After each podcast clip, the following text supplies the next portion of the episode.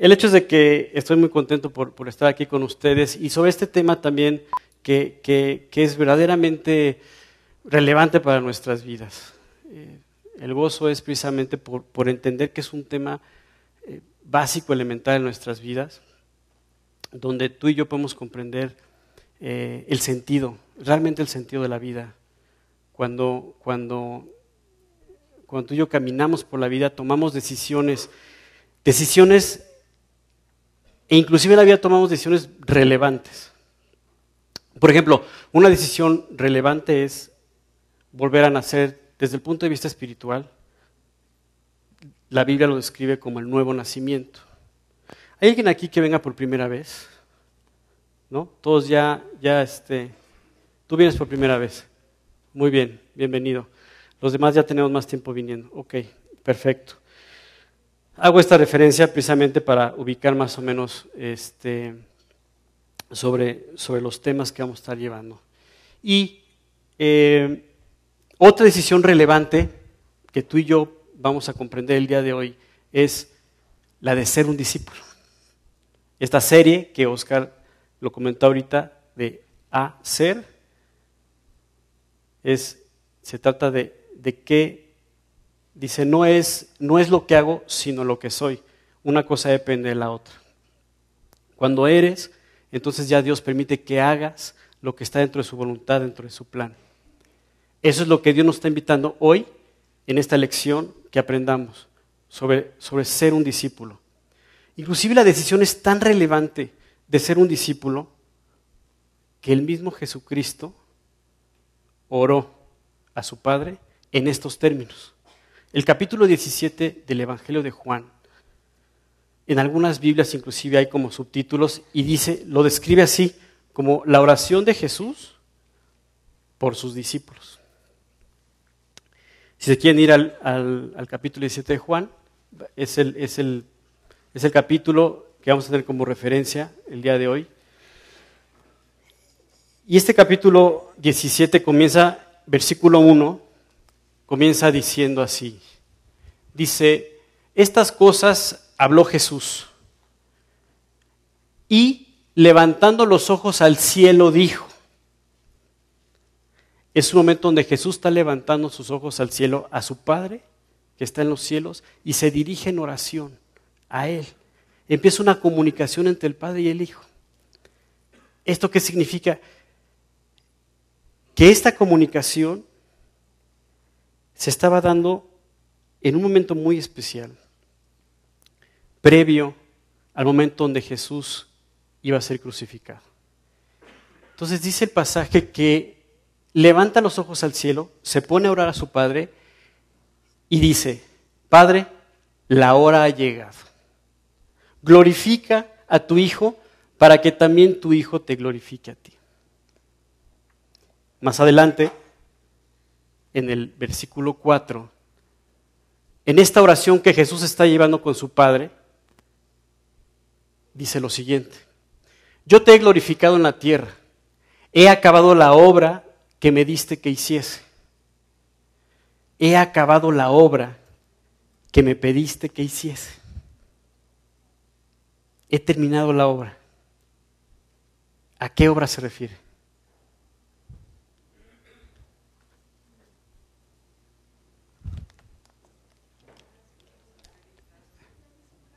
¿Eh? Es verdad que, Jesús tuvo diferentes ministerios y uno de esos la salvación, parte de todo esto. Pero en específico en esta parte, cuando dice, he acabado la obra que me diste que hiciese, se refiere a esos doce que tenía que formar. He formado. Dice, he acabado la obra que me diste que hiciese. ¿Era relevante? Claro que era relevante. Tan relevante que lo vemos en la oración. No sé cuántas veces has visto pasajes donde habla de cómo Jesús ora. Pero este en particular, tú ves cómo se extiende por completo. En, el capítulo 17, tú ves cómo Jesús está derramando su corazón delante de su Padre. Y dice, he acabado la obra que me diste que hiciese. Él terminó su obra con esos doce.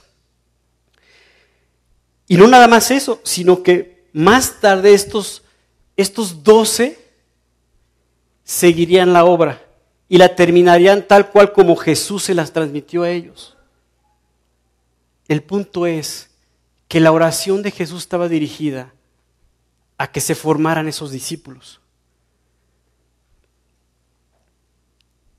Y en el mismo 17 hay una parte donde dice, no te ruego solamente por estos, sino por todos los que van a creer en mi nombre. Tú estabas, yo estaba dentro de la oración de Jesús. Esa oración donde Jesús decía, he acabado la obra. Claro, en ese momento lo estaba mencionando para los doce, pero hoy, haz de cuenta que hoy esa oración está cobrando vida y Jesús quiere que tú sepas que esa obra la quiere terminar en ti y en mí.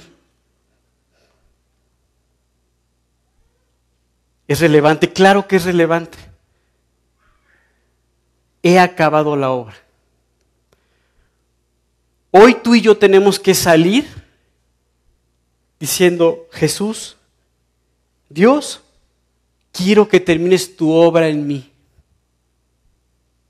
Y este pasaje del capítulo 17 de Juan, si profundizamos, vamos a hacer un extracto profundizando acerca de la oración de Jesús por sus discípulos, por los discípulos de esta generación.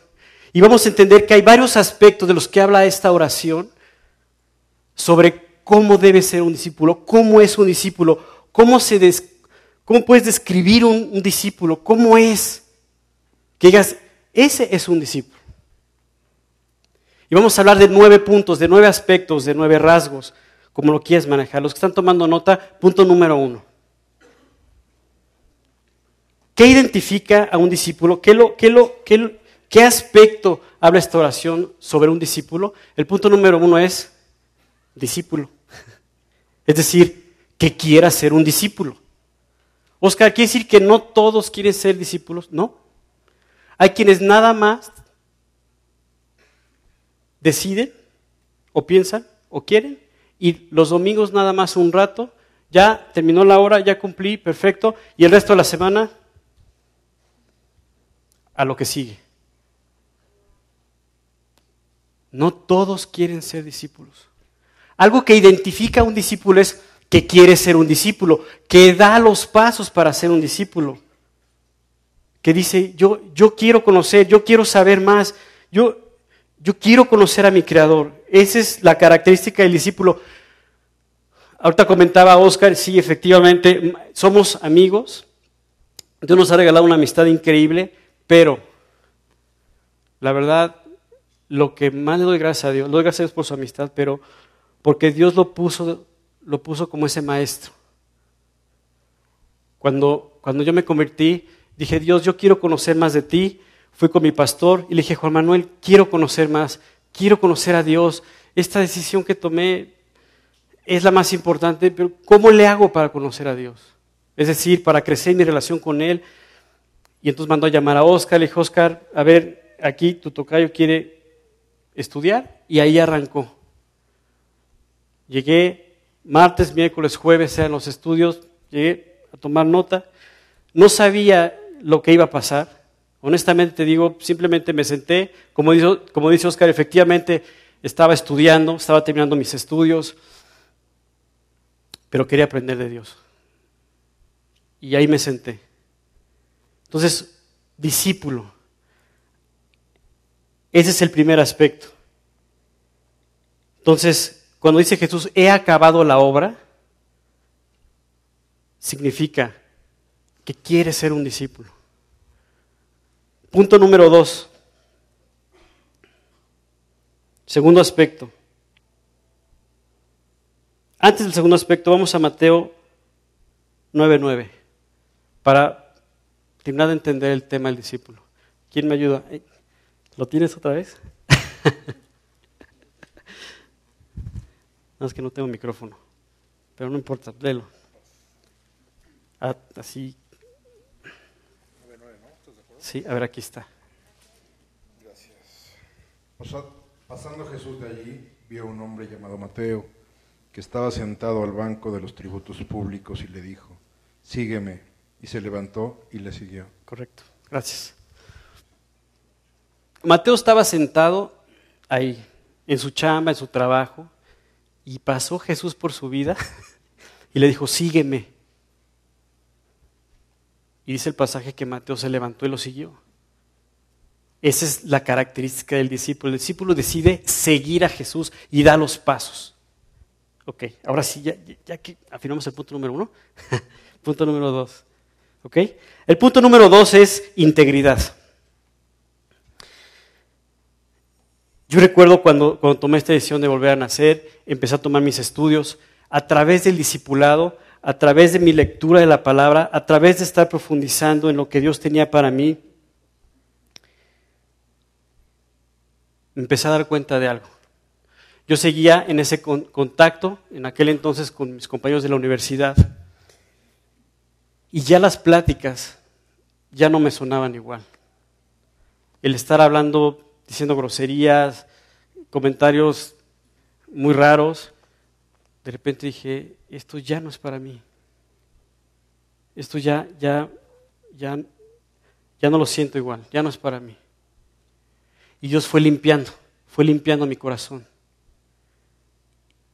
Y un aspecto que describe a un discípulo es que entiende que su corazón tiene que estar siendo limpiado constantemente, que tu vida debe ser limpiada, que Dios a través de su palabra estará limpiando tu corazón y te llevará a vivir en integridad.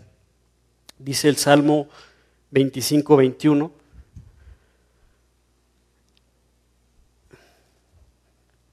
El Salmo 25, 21 dice, integridad, perdón, integridad y rectitud me guarden, porque en ti he esperado.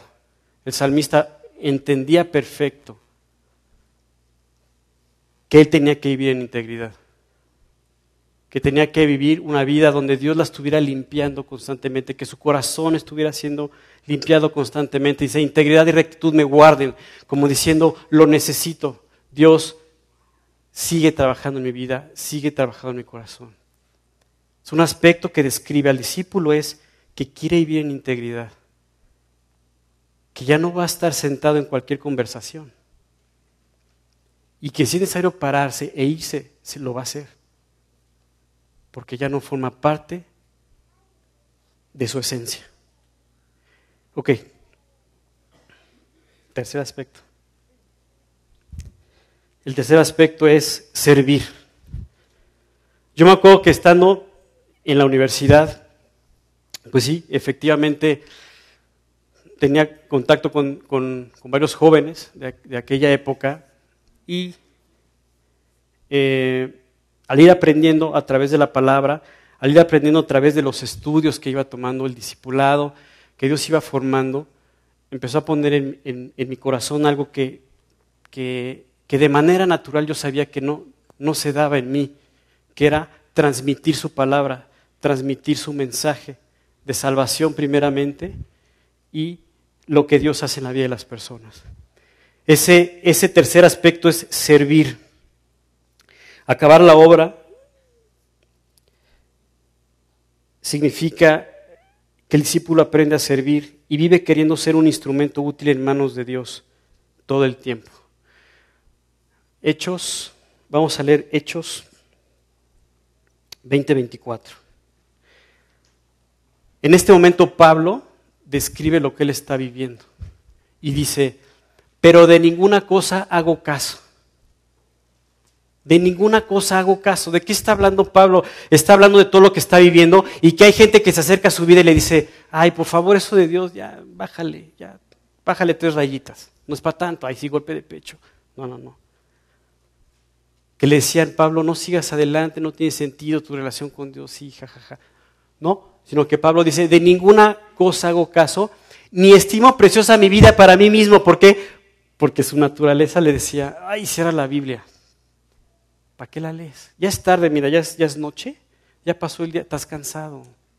ciérrala. Mejor duerme tu almohadita rica y se acabó.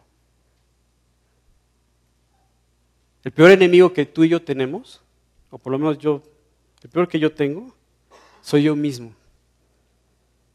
Ese Oscar que dice, ya no exageres la oración, la lectura, no es para tanto, nadie te va a ver además. Pon cara de santo nada más y ya. Dice, ni estimo preciosa mi vida para mí mismo, con tal que acabe mi carrera con gozo. Y el ministerio que recibí del Señor Jesús, ¿qué ministerio? ¿Qué trabajo le dio Jesús a Pablo como discípulo?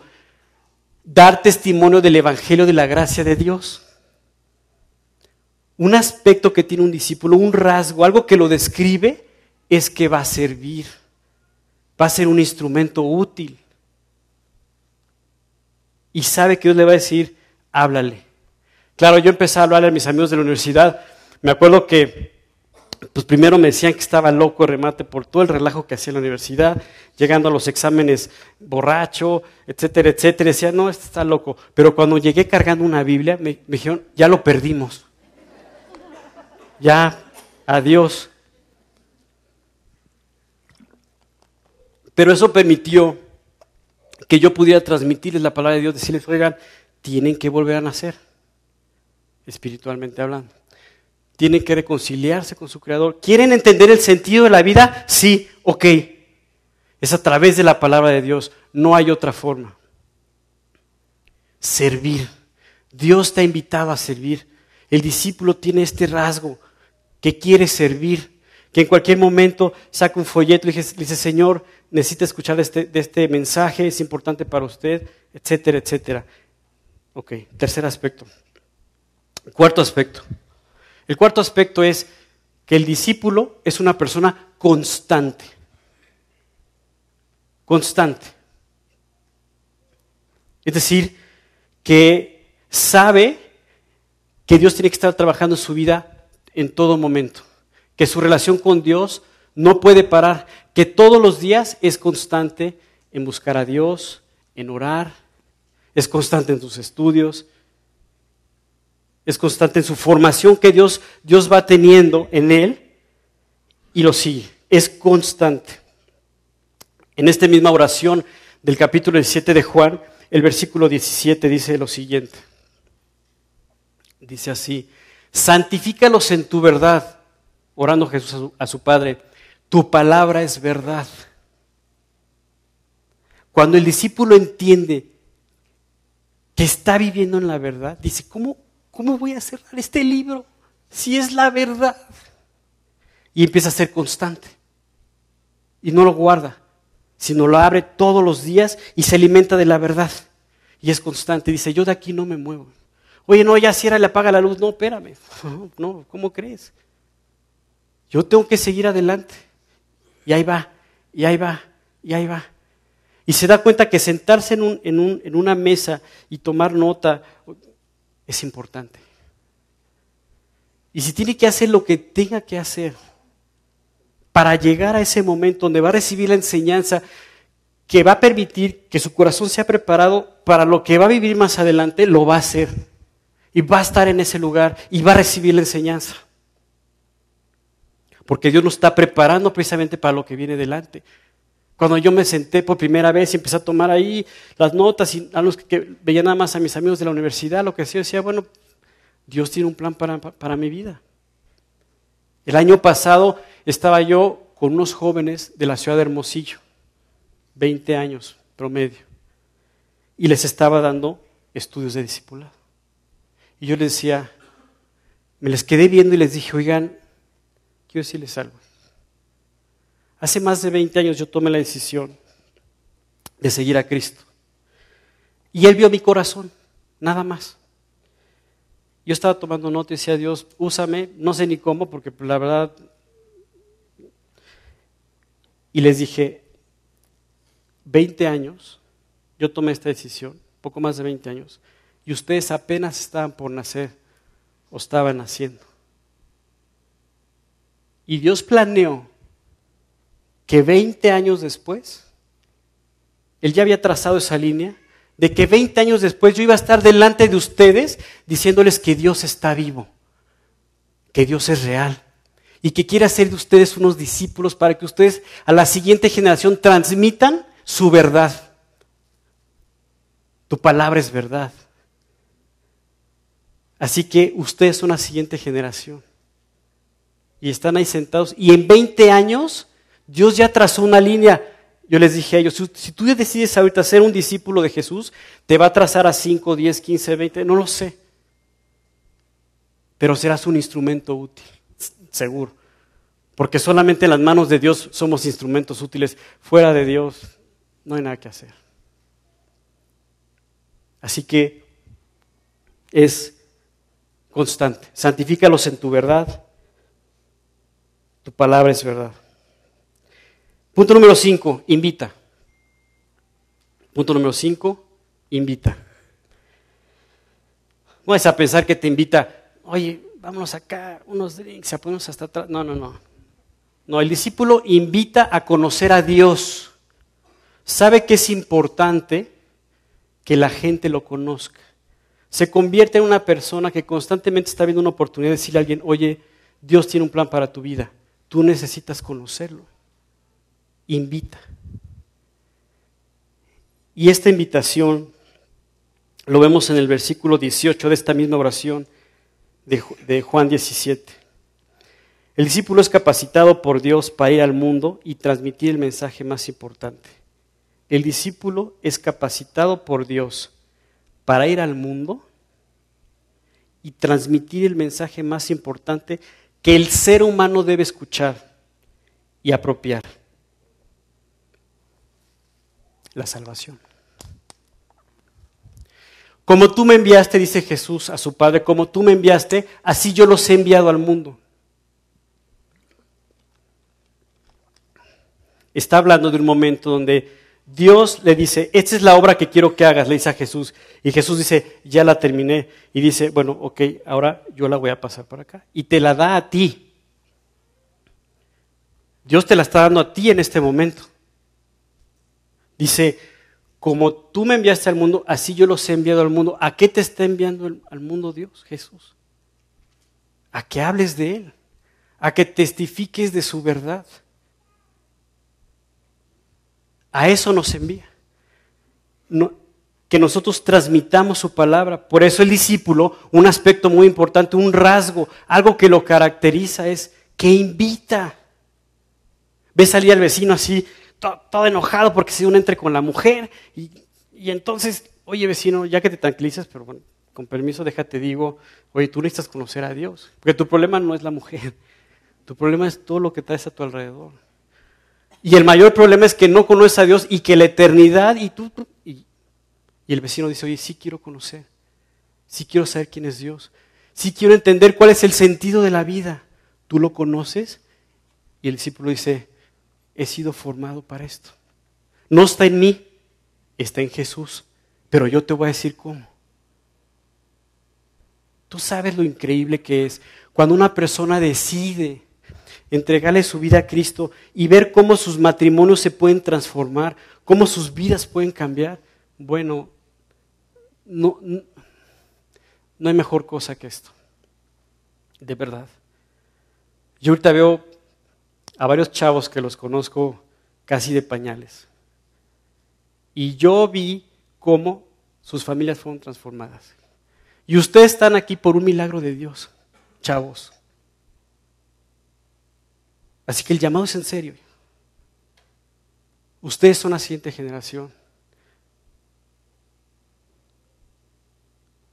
Sus papás tomaron la decisión, pero ahora ustedes la deben de tomar.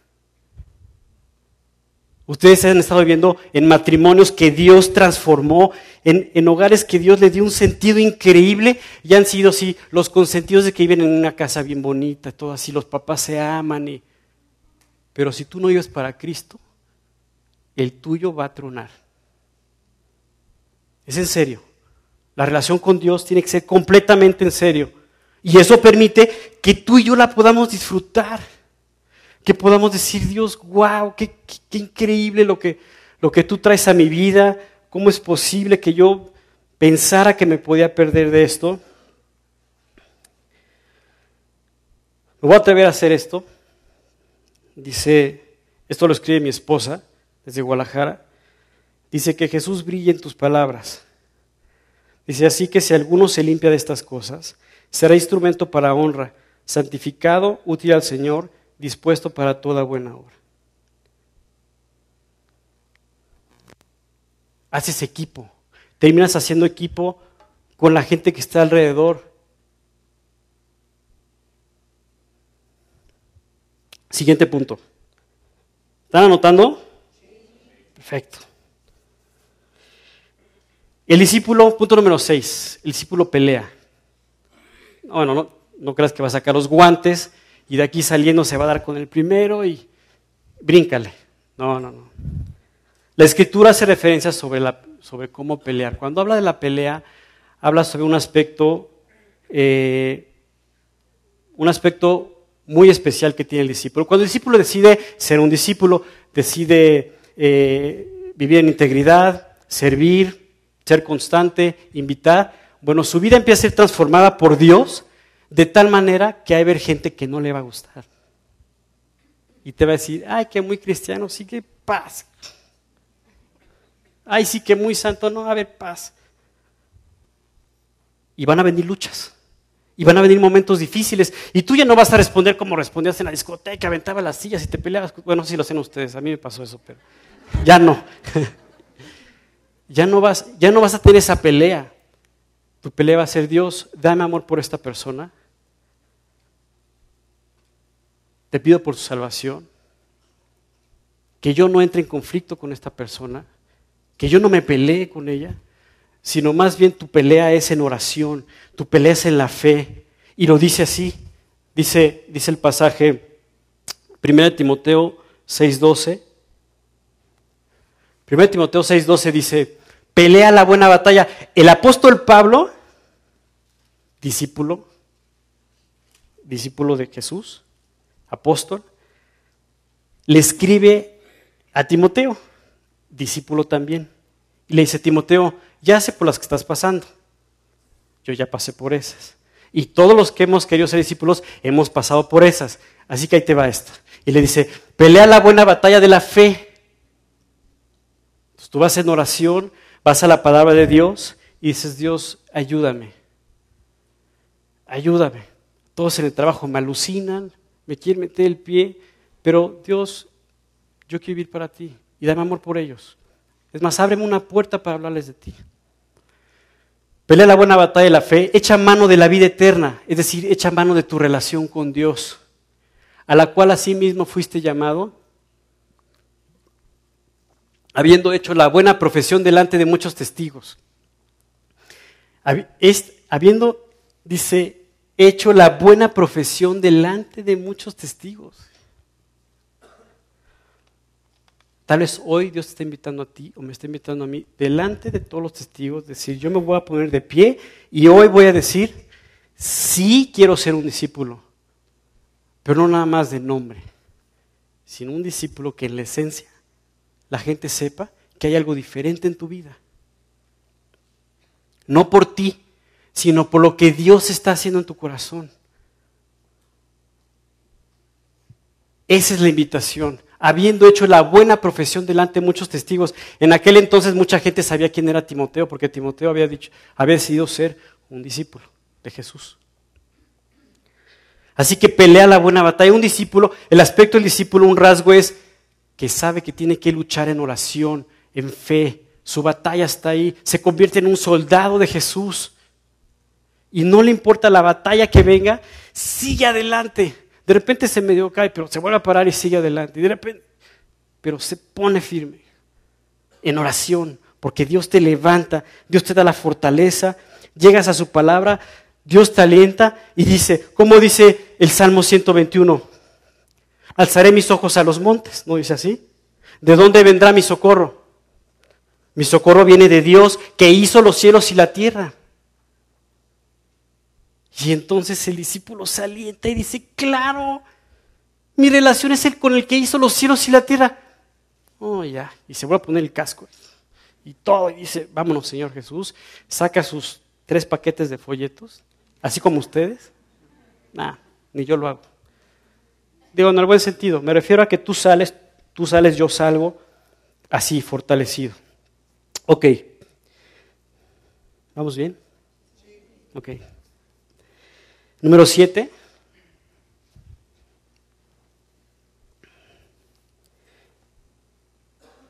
La unidad. El discípulo entiende y aprende que Dios lo ha llamado a vivir en armonía. O sea que tú dices, no, yo voy a mi discipulado los martes, jueves, no sé qué, y regresas a tu casa y te das con todo, con tu hermano, con tu hermana, perdón, creo que está, hay que afinar. Un discípulo entiende que debe de aprender a vivir en armonía. Eso significa que va a llegar con quien tenga que llegar y le va a decir, oye, ¿sabes qué? Perdóname. No me quiero pelear. Y aprenda a pedir perdón, aprenda a perdonar y busca vivir en armonía. Con quien sea. A mí de repente me pasaba que mi vecino estacionaba el carro así afuera de la banqueta y yo casi no podía salir. Yo decía, ay Dios. Pero yo estaba orando por él, por su salvación. Y decía, Dios, está bien. Entonces ya como que veía como que medio salía. Y de repente, en alguna ocasión él se dio cuenta y, oye, no, vecino, disculpa. Me dije, no, no, no te preocupes, no hay problema. Pero finalmente Dios me dio más adelante la oportunidad de hablar de Cristo. Algo que hemos hecho mi esposa y yo, eh, de los lugares donde hemos vivido, por circunstancias hemos tenido que estar cambiando de domicilio. Y cada vez que llegamos a un domicilio nuevo, lo que hacemos es orar por la salvación de los vecinos. Así, ya dentro de la lista.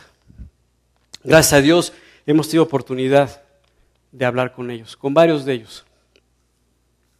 Y peleamos juntos la buena batalla en la fe. Y hacemos equipo y vivimos en unidad. Oye, que nunca te peleas con tu esposa. No, sí, pero hemos aprendido a vivir en armonía, tenemos diferencias, pero un discípulo y una discípula entienden que es más importante vivir en armonía sabiendo que, Dios te va llevando a, a, fortalecer esa relación con Él primeramente y después poder transmitir a la demás gente lo que Dios tiene para sus vidas. Repito, no está en nosotros. Es el trabajo que Dios va haciendo en nuestras vidas, en nuestros corazones. Cada día que damos un paso y que decimos, voy con Dios, voy adelante, quiero seguir, no quiero frenar, no quiero parar, quiero vivir en armonía. Claro, de repente nos enojamos, sí, pueden pasar muchas cosas. Pero dice la Escritura, no se ponga el sol bajo, eh, sobre vuestro, no, exactamente, o sea, no te acuestes así, ¡ah! no, arregla. Sí, de repente te, molestas por algo, nos podemos enojar, pero no pasa nada, vamos a arreglar. Oye, mira, sí, me enojé, ya. Así me pasó un día en el trabajo, andaba con una persona, ¡ah, ah, ah colgué. Y de repente los de la oficina me dicen, sí, se lo merecía. Y yo dije, no, ya la regué. Les dije, oigan, a ver, a ver, a ver. ¿Saben que les voy a decir una cosa? Yo me equivoqué. Esto que hice, de una vez se los digo, está mal. Es más, quédense ahí. Y le vuelvo a marcar a la persona. Bueno, sí, oye, soy yo. Ah. Y yo, oye, no, espérame. Nada más hablo para pedirte perdón. La verdad me equivoqué o sea, levanté la voz, lo que sea, no es así. Te pido una disculpa y tú dime cómo le hacemos para arreglar este asunto. Bueno, la voz de esta persona se cambió 180 grados y pudimos arreglar la situación. ¿Está en mí? No, no está en mí. Lo aprendí sentado tomando nota cuando Dios me decía, hay que vivir en armonía. Y entonces eso me llevó a decir en oración, Dios, yo no sé vivir así. Si tú me enseñas, yo puedo vivir, pero yo no puedo vivir así. Y entonces Dios trabaja en tu corazón y, te lleva a decir Dios, y caes de rodillas Dios, por favor enséñame a perdonar, enséñame a pedir perdón, enséñame a corregir, a entender que no es en mis fuerzas, a entender que no soy yo, sino eres tú el que debe de, de hacer todo el trabajo. Punto número 8.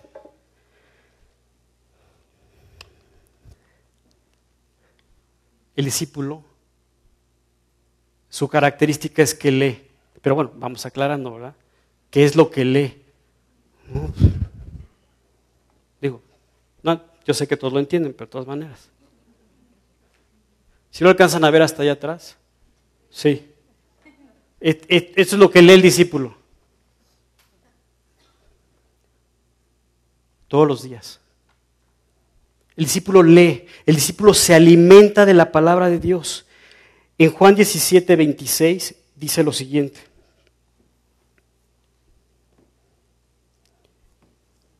Les he dado a conocer tu nombre y lo daré a conocer aún, para que el amor con que me has amado esté en ellos y yo en ellos. Dice, les he dado a conocer tu nombre. Jesús le dijo a su padre, yo a los discípulos les he dado a conocer tu nombre. ¿Para qué? Para que el amor con que tú y yo nos hemos amado, Señor, Padre, esté en ellos. Y yo, Jesús, en ellos. Dios quiere enseñarte a amar. A que vivas en amor, en armonía. ¿Qué estamos esperando? ¿Por qué nos andamos peleando con todo el mundo? ¿Te peleas con la gente dentro de tu iglesia? No es así. Jesús quiere, quiere darte a conocer quién es Dios para que el amor con que ellos se amaron esté en ti también. Y hoy Dios quiere que te levantes y que tú digas, sí, yo quiero aprender a amar realmente como tú enseñas a amar, Dios. Para que entonces yo pueda amar a mi esposa, pueda amar a mis hijos, pueda amar a la gente que está a mi alrededor como tú, como tú, Dios, planeaste que fuera. No como yo creo que debe de ser. Tenemos que quitarnos ese egoísmo, decir, Dios, enséñame a amar. No tengo yo la capacidad. Así que quiero pedirles en este momento, vamos a ponernos de pie y quiero pedirles que juntos cantemos esta canción, pero no nada más es vamos a pararnos, no, quiero que la sientan, quiero que la letra sea algo que verdaderamente quieran vivir, porque es una oración. Esta es una oración de un discípulo que quiere aprender a amar y de un discípulo que quiere seguir adelante, que quiere ser un discípulo, que quiere ser constante, que quiere invitar, etcétera, etcétera. Así que canten con el corazón y metámonos y dile a Dios que tome tu vida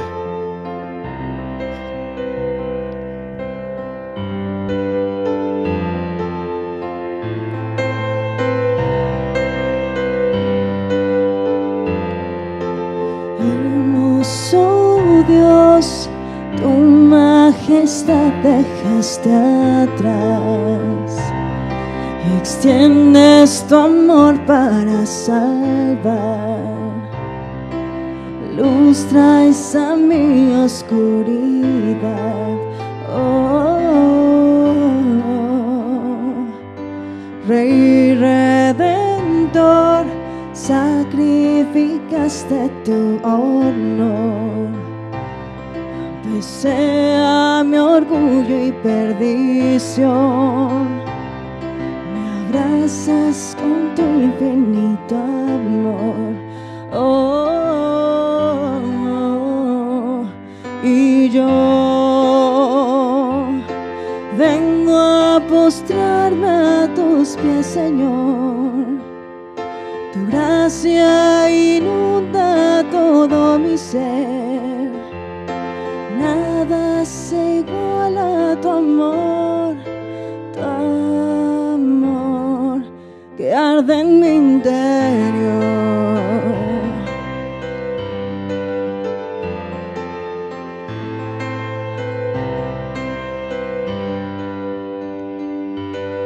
Mi Salvador, aliento das a mi corazón alumbras mi senda con tu voz. Por siempre me humillo ante tu amor. Oh, y yo vengo a postrarme a tus pies, Señor.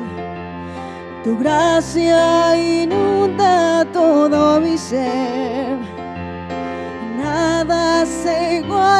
tu amor, tu amor que arde en mi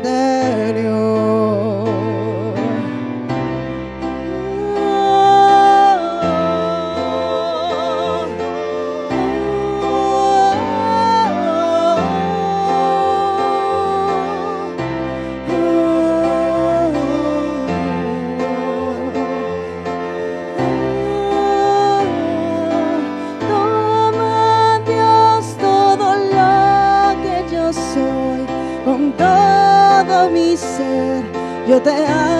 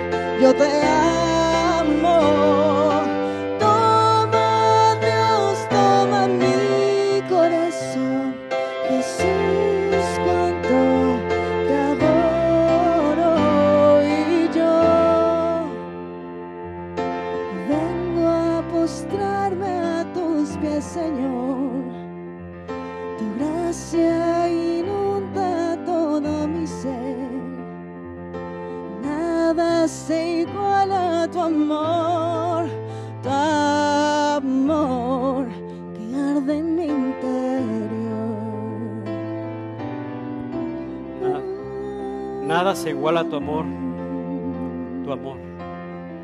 Nada se iguala al amor de Dios. Nada absolutamente. Y cuando el discípulo logra entender eso, cierra, cierra su vida con el aspecto número 9. El aspecto número 9 es orar. El punto, el aspecto, el rasgo, el punto número 9 es orar. Y entiende la importancia de dirigirse a Dios, de esa comunicación diaria con Él. Y no la pierde. Y la va fortaleciendo. Y le va dando forma. Y la va haciendo crecer y crecer y crecer y crecer. El discípulo ora. El discípulo. El discípulo entiende que seguir el ejemplo que dejó Jesús es lo mejor. El ejemplo del capítulo 17 es lo que Dios nos dejó a ti y a mí. Jesús oró por ti y oró por mí.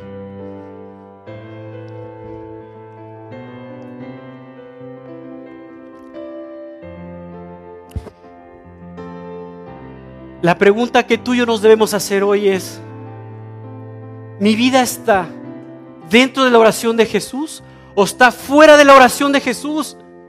Porque puede estar fuera de la oración de Jesús. Puedes estar haciendo tus propias oraciones, es decir, tú decir cómo vas a vivir. Yo decido qué voy a hacer, yo decido las decisiones que voy a tomar, los pasos que voy a seguir. Esa es mi oración de todos los días. Yo tengo la razón. Esa es tu oración. Esa es mi oración. ¿Qué oración estamos teniendo? ¿O tu oración está dentro de la de Jesús? Padre, he terminado la obra que me encargaste que hiciese. Dios quiere terminar su obra en ti. Su obra no comenzó con la salvación, es decir, comenzó con la salvación, pero tiene un, un final. Quiere formarte como discípulo. Un discípulo es aquel que ora por su país. Es aquel que sale a las calles a invitar a la gente a conocer a Dios, a su Creador. Es constante, pelea la batalla en la fe, invita a la gente a conocer a Dios y quiere servir en lo que sea. Ese es el discípulo y Dios quiere terminar su obra en ti. Tú estabas en los labios de Jesús. Yo estaba en los labios de Jesús y tú y yo nos frenamos. Se nos hace muy fácil cancelar una enseñanza, decirle a Dios, hoy no te voy a hacer caso, Señor. Está muy lejos, hay mucho tráfico, no tengo ganas, no se me da la gana. Y Dios se queda sentado con la mejor enseñanza que a lo mejor tenía para ti. Porque quiere terminar la obra, su obra en ti. ¿Qué estamos esperando para ser esos discípulos que donde el corazón se enciende cada día y dices, Jesús, ¿qué sigue? ¿Qué más debo de hacer? ¿Qué paso debo de dar? Enséñame a vivir en unidad, primeramente contigo, Señor. Que sea lo único que yo desee. Y que sé que a través de eso tú traerás lo demás a mi vida. ¿Qué estamos esperando? Este país necesita, de verdad, de discípulos Este país gime, grita de agonía, porque necesita gente que se levante y que diga, Dios es real, Dios está vivo, Dios, Dios está ahí para que tú lo conozcas. Yo voy a terminar orando por ti, que quieres ser un verdadero discípulo. Y los que tomaron nota se darán cuenta de algo, algo muy especial. Cada aspecto que forma ese discípulo lo tendrán grabado de, de discípulo y de integridad, ese de servir, C de constante y de invitar, P de pelear, U de unidad, L de leer, O de orar. Ese eres tú. Ese eres tú. Esos aspectos tienen que vivir en tu corazón. Tienes que luchar por ellos. Tienes que vivir por ellos. Conquístalos, que Dios, que Dios lo haga en tu corazón. Conquístalos, ve por cada aspecto, ve por cada uno de esos aspectos. Vívelos, apropialos. Y Dios te dará a ti. Nadie te lo dará. Dios mismo te lo dará a ti. Y te dirá, bien, buen siervo y fiel. Porque peleaste la buena batalla. Así que yo voy a orar. Decía la canción, me postro. Ujú, síguele. Vengo a postrarme a tus pies, Señor. Venimos a postrarnos a sus pies. A un discípulo no le da pena postrarse ante su Señor. Así que yo voy a orar por ti. Y aquel que quiera levantarse hoy como ese discípulo con todo su corazón, le voy a pedir que se postre en este momento. Yo me voy a postrar junto con ese valiente, ese discípulo, y voy a orar por ti. Yo voy a orar por ti para que Dios te fortalezca. Voy a orar por ti para que Dios te dé toda la entereza y la firmeza para no desmayar. Es tu momento, es tu día. No lo desperdicies.